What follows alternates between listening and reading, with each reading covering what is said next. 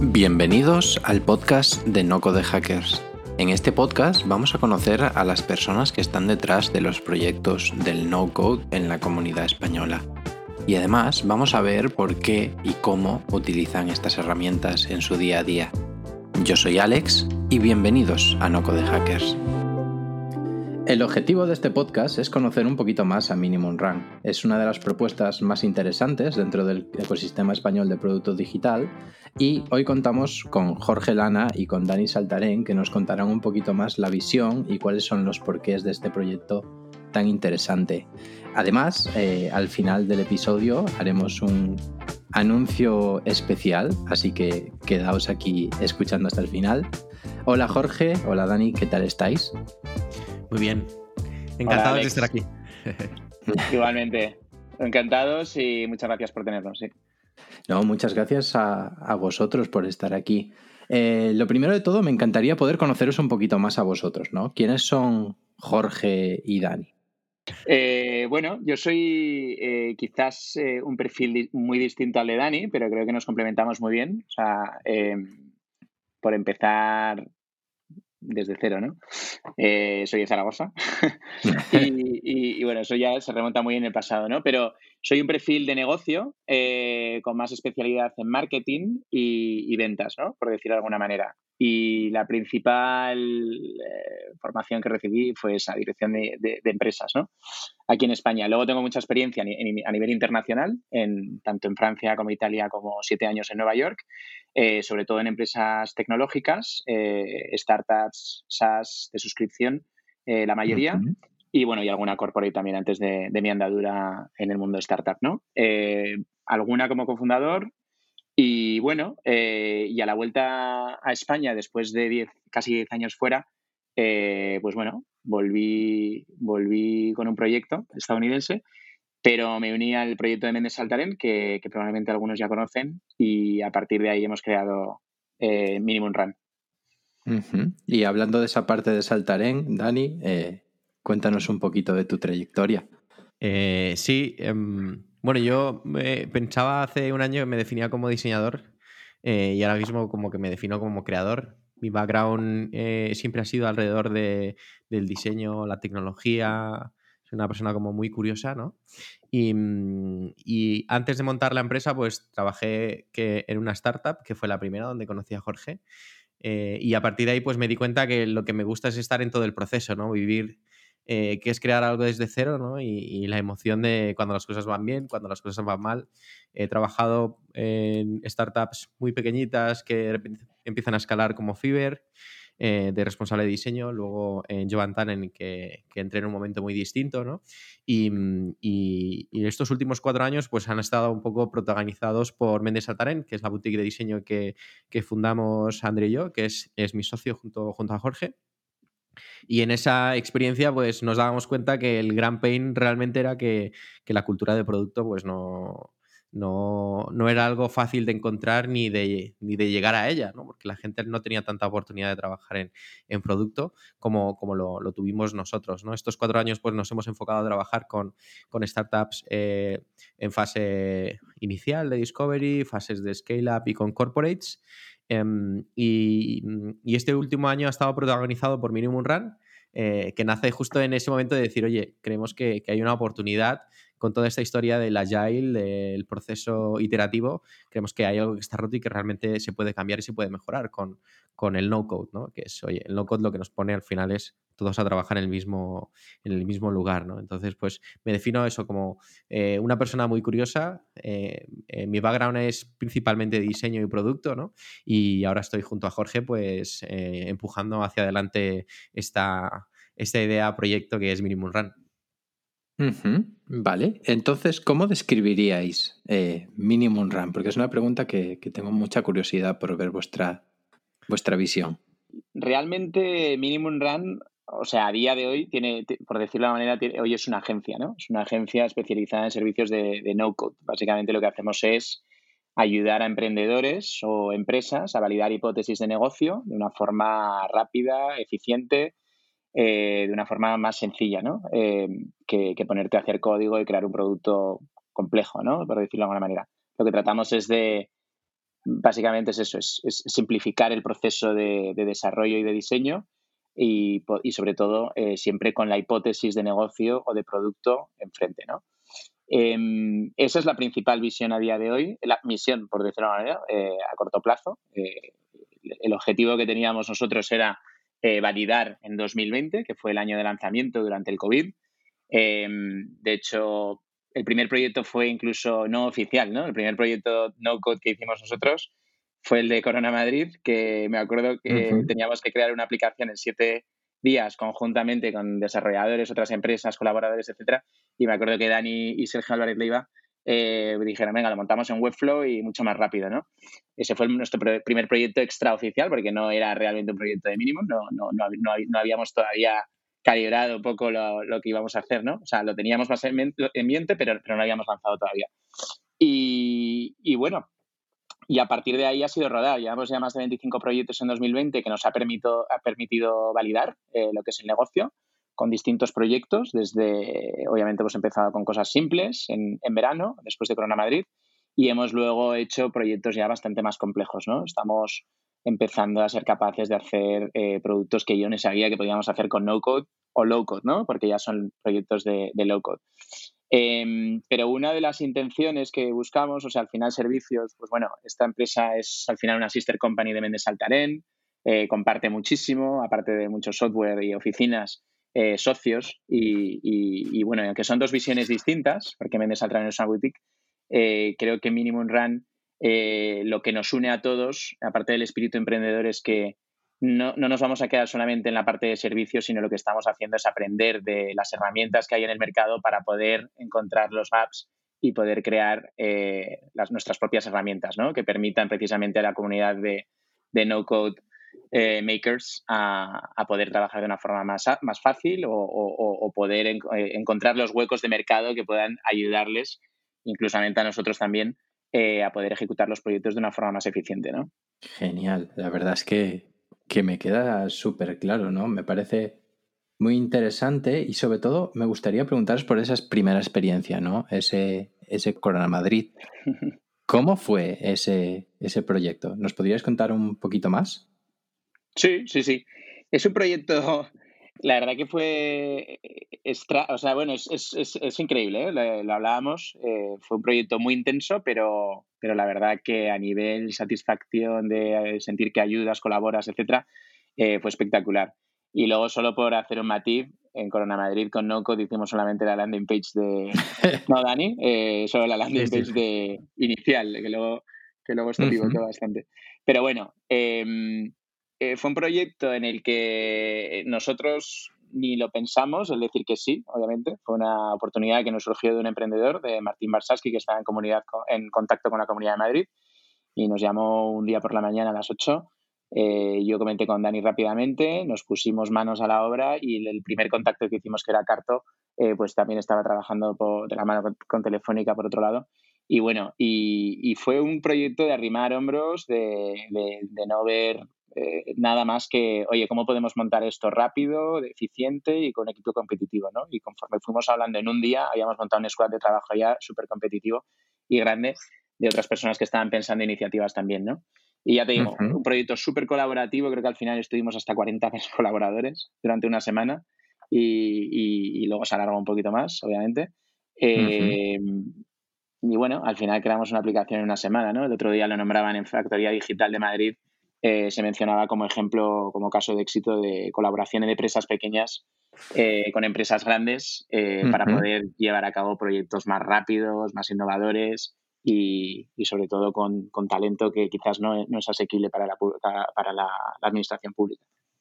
No sé si Dani, Dani igual puedes añadir también un poco de tu lado. Sí, sí o sea, yo creo que el, el proyecto nos vino con un problema como muy concreto, ¿no? Las líneas estaban totalmente colapsadas y, teníamos que buscar la manera en la que informar al ciudadano porque partimos de la base de que, o de las premisas, mejor dicho, ¿no? De que la mayoría de los que enferman por COVID eh, no, acaban desarrollando grandes complicaciones, ¿no? Entonces, eh, los que sí necesitaban ayuda no tenían acceso a, hablar con, en este caso, con, con la con las organizaciones competentes. ¿no? Entonces, eh, entendiendo ese problema y viendo eh, una solución similar que venía de Corea, eh, fue como, yo creemos que podemos poner al servicio ¿no? de, de, la comunidad nuestro conocimiento y nuestro tiempo para poder solucionar ese problema. inicialmente estuvimos hablando de hacerlo en no-code, ¿no? porque la herramienta en sí lo que consiste es una herramienta de autodiagnóstico que hace un triaje y, es capaz ¿no? de, agrupar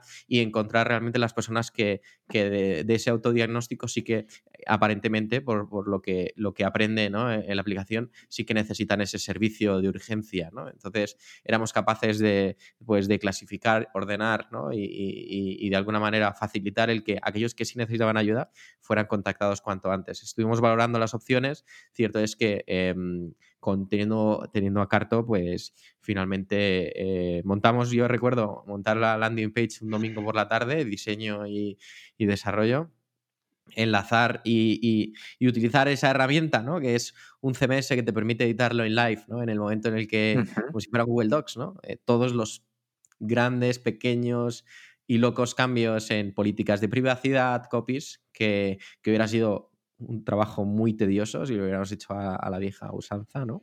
Eh, y, en, respecto a eso, pues yo creo que ahí lo que, lo que hicimos fue poner el mindset de producto, ¿no? Es cuál es el problema, cuál es la solución, cómo nos podemos alinear todos aquellos que estamos ahí, esas 40 personas, ¿no?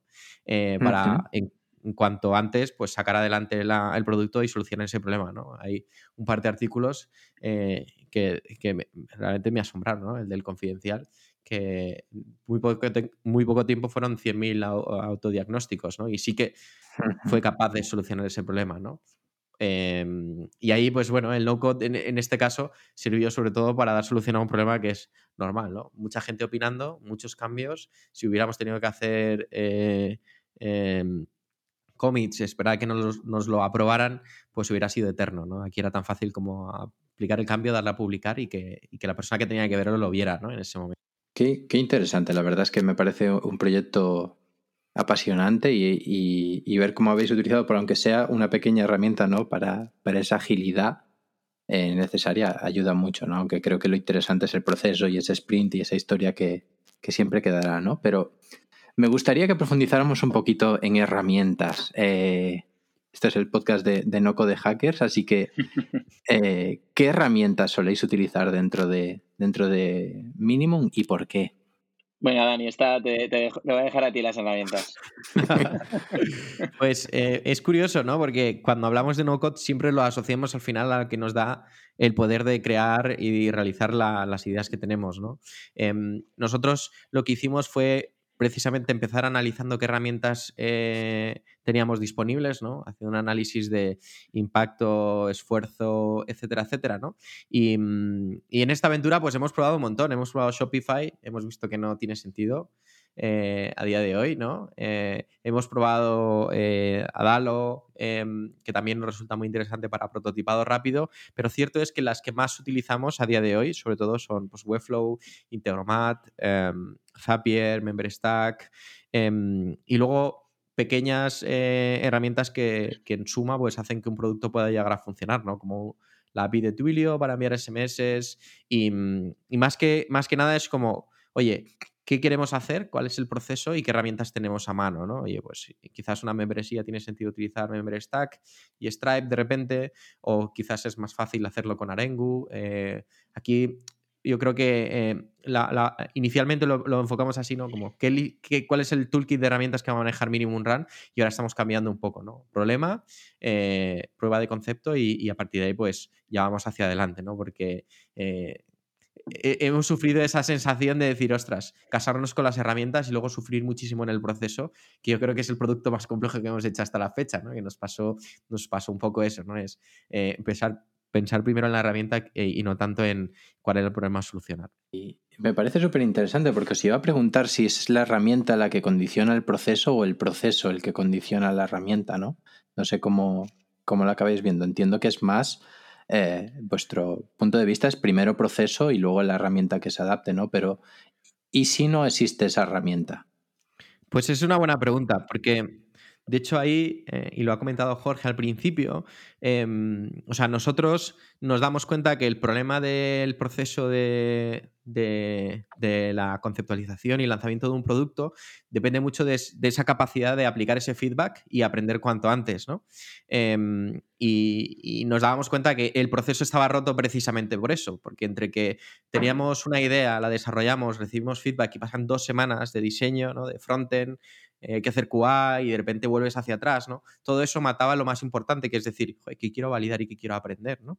En, e, ese sentido. Mm, y, visto, y visto que el proceso estaba roto, nosotros dijimos, ok, podemos ayudar a solucionar ese problema mediante herramientas, pero claramente la oportunidad que ve Minimum Run en todo esto no es tanto eh, que es lo que somos ahora, ¿no? Eh, una, una, agencia de servicios, ¿no? No code, sino es dónde no llega Airtable, ¿no? Dónde no llega JetBoost, dónde no llega eh, Webflow y, teniendo en cuenta que vemos que es una tendencia eh, y que el futuro realmente lo va a marcar un poco el no-code, ¿no? Eh, con esa idea de empoderar a la gente que no, que no tiene conocimientos técnicos, pues lo que estamos haciendo es precisamente pasar por ahí, ¿no? Es dónde no llega y ahí tenemos un equipo técnico de backend, de frontend, eh, con los cuales estamos ya desarrollando nuestras propias soluciones, ¿no? Una de ellas es, joder, pues, ¿qué pasa si quiero hacer queries en una base de datos? No sé si toda la audiencia ha pasado por ahí, pero las bases de datos o las colecciones son una patata y EdBoost te ayuda un poco, ¿no? Pero ahí es donde encontramos las oportunidades y el futuro de Minimum es precisamente eso, ¿no? Es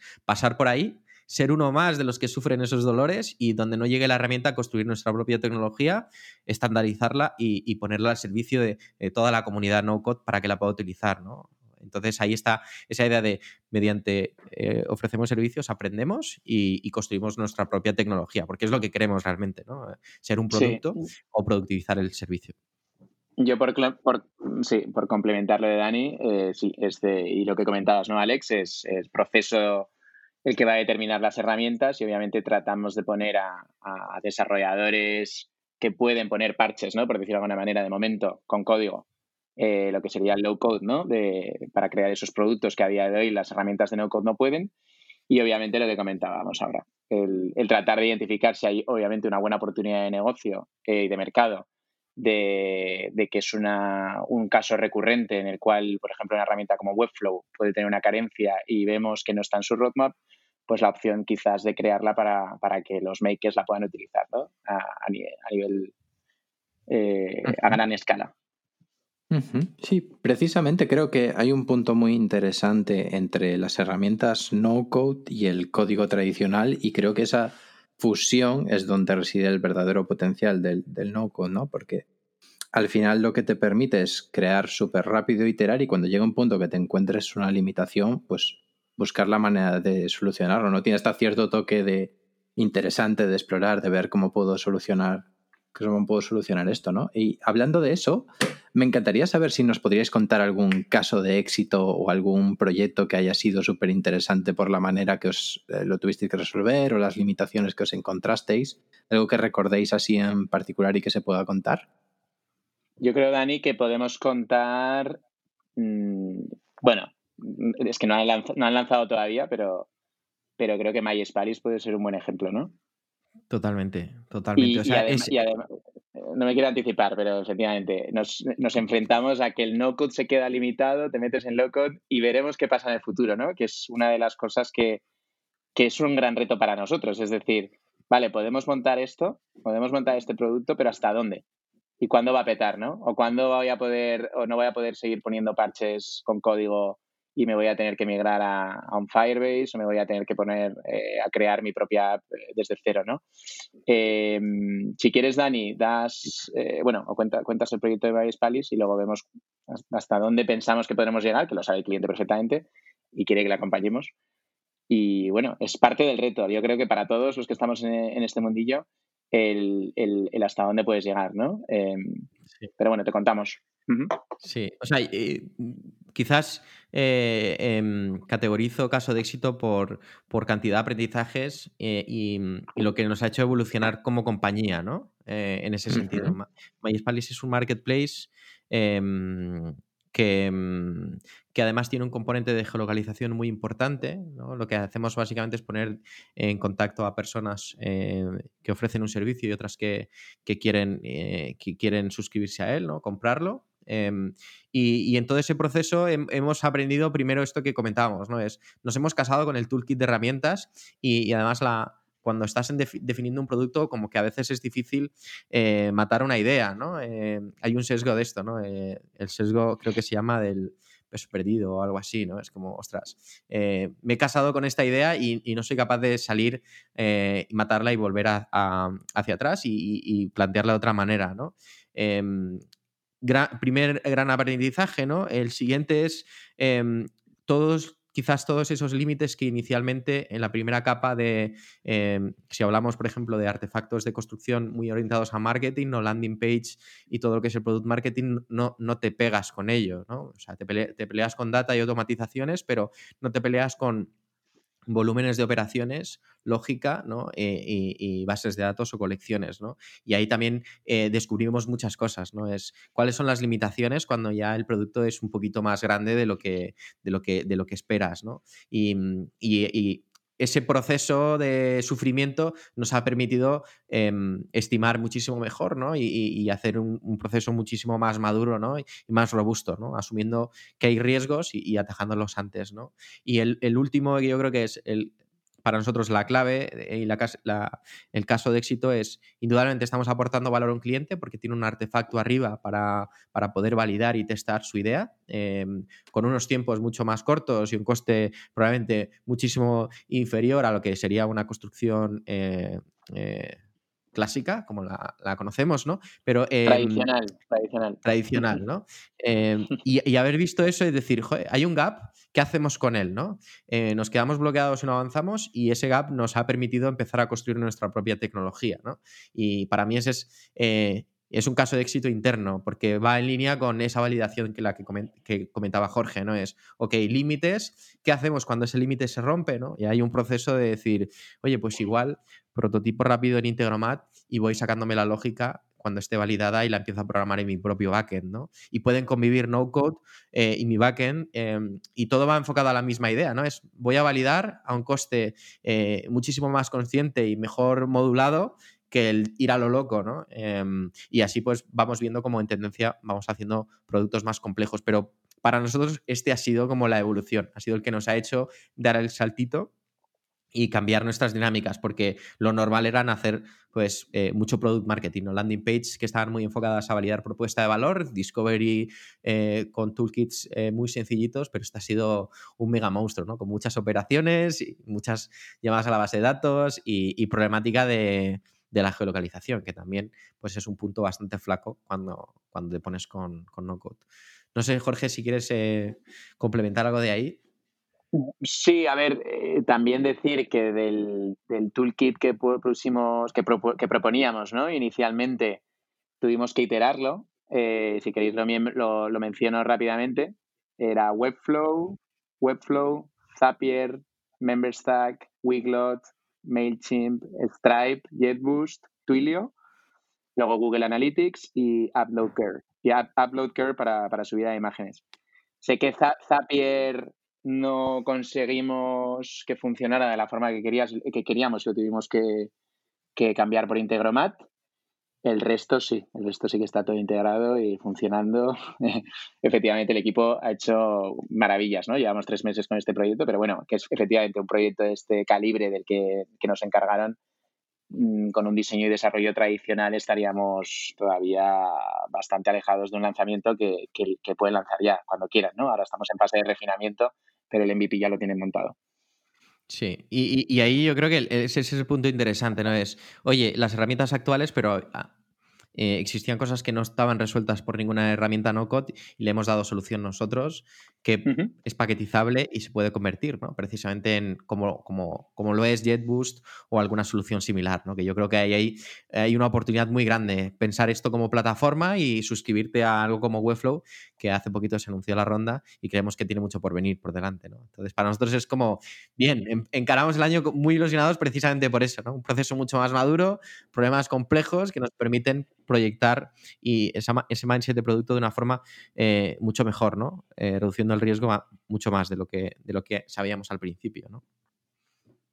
Genial. Antes de meternos con este 2021, que se presenta bastante interesante por lo que veo, eh, escuchando a Jorge, joder, hay 10 aplicaciones que acabas de decir, ¿no? ¿Cómo se gestiona con el cliente esa dependencia de tanta herramienta, ¿no? ¿Qué pasa si de repente Airtable se cae o, falla o, deja de existir?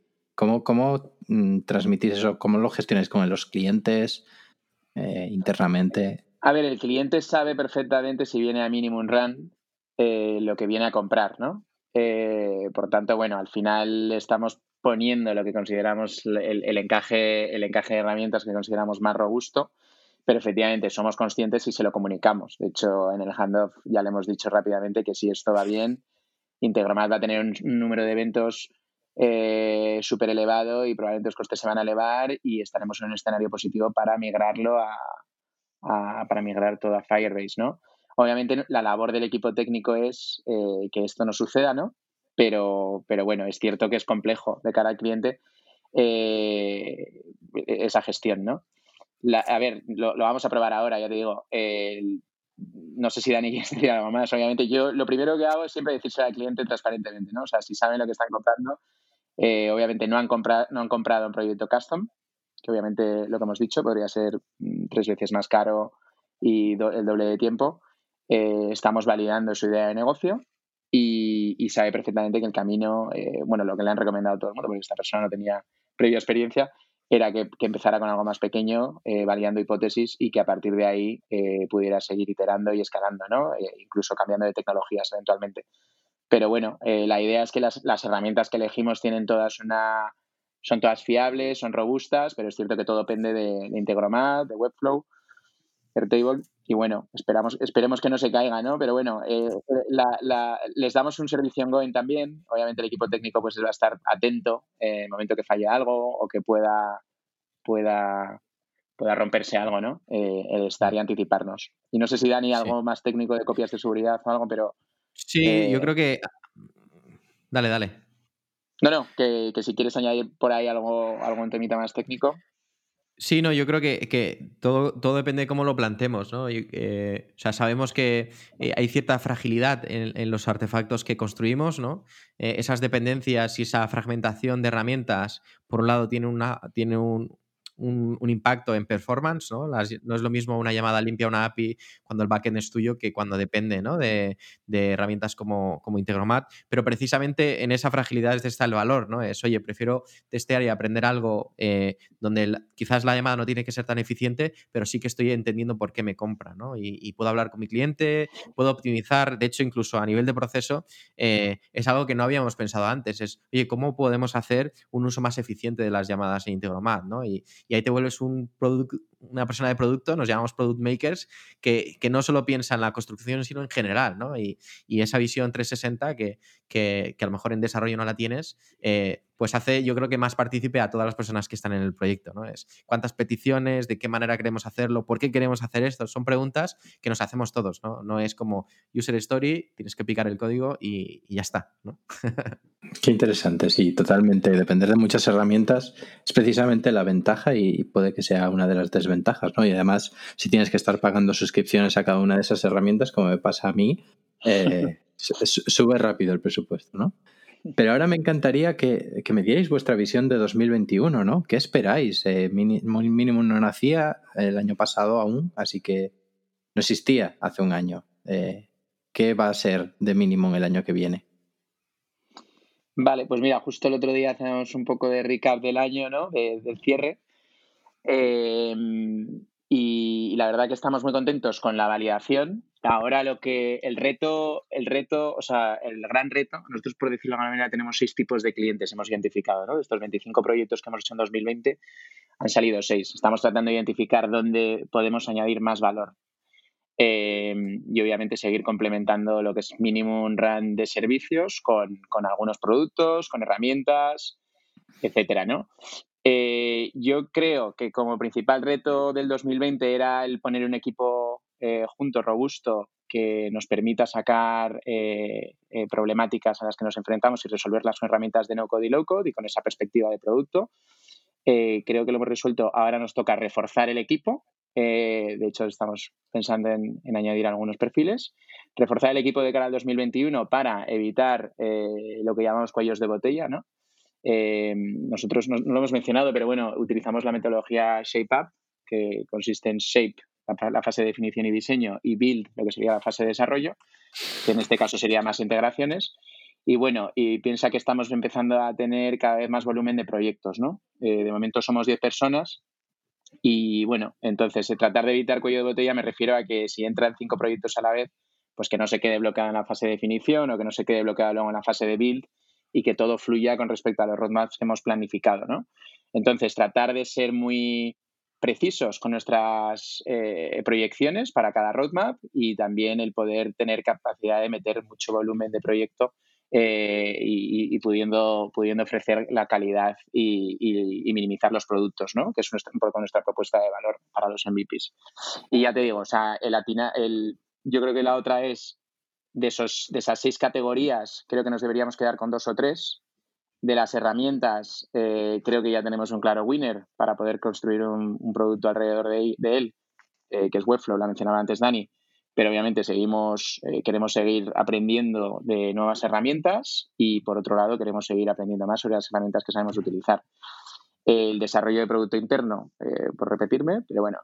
Y, bueno, y creo que mm, sí, luego a nivel económico, bueno, yo creo que lo podemos comentar. O sea, nosotros hemos conseguido una facturación de 100.000 euros este año y obviamente tenemos objetivos de seguir creciendo eh, de forma exponencial, ¿no? Por decirlo de alguna manera.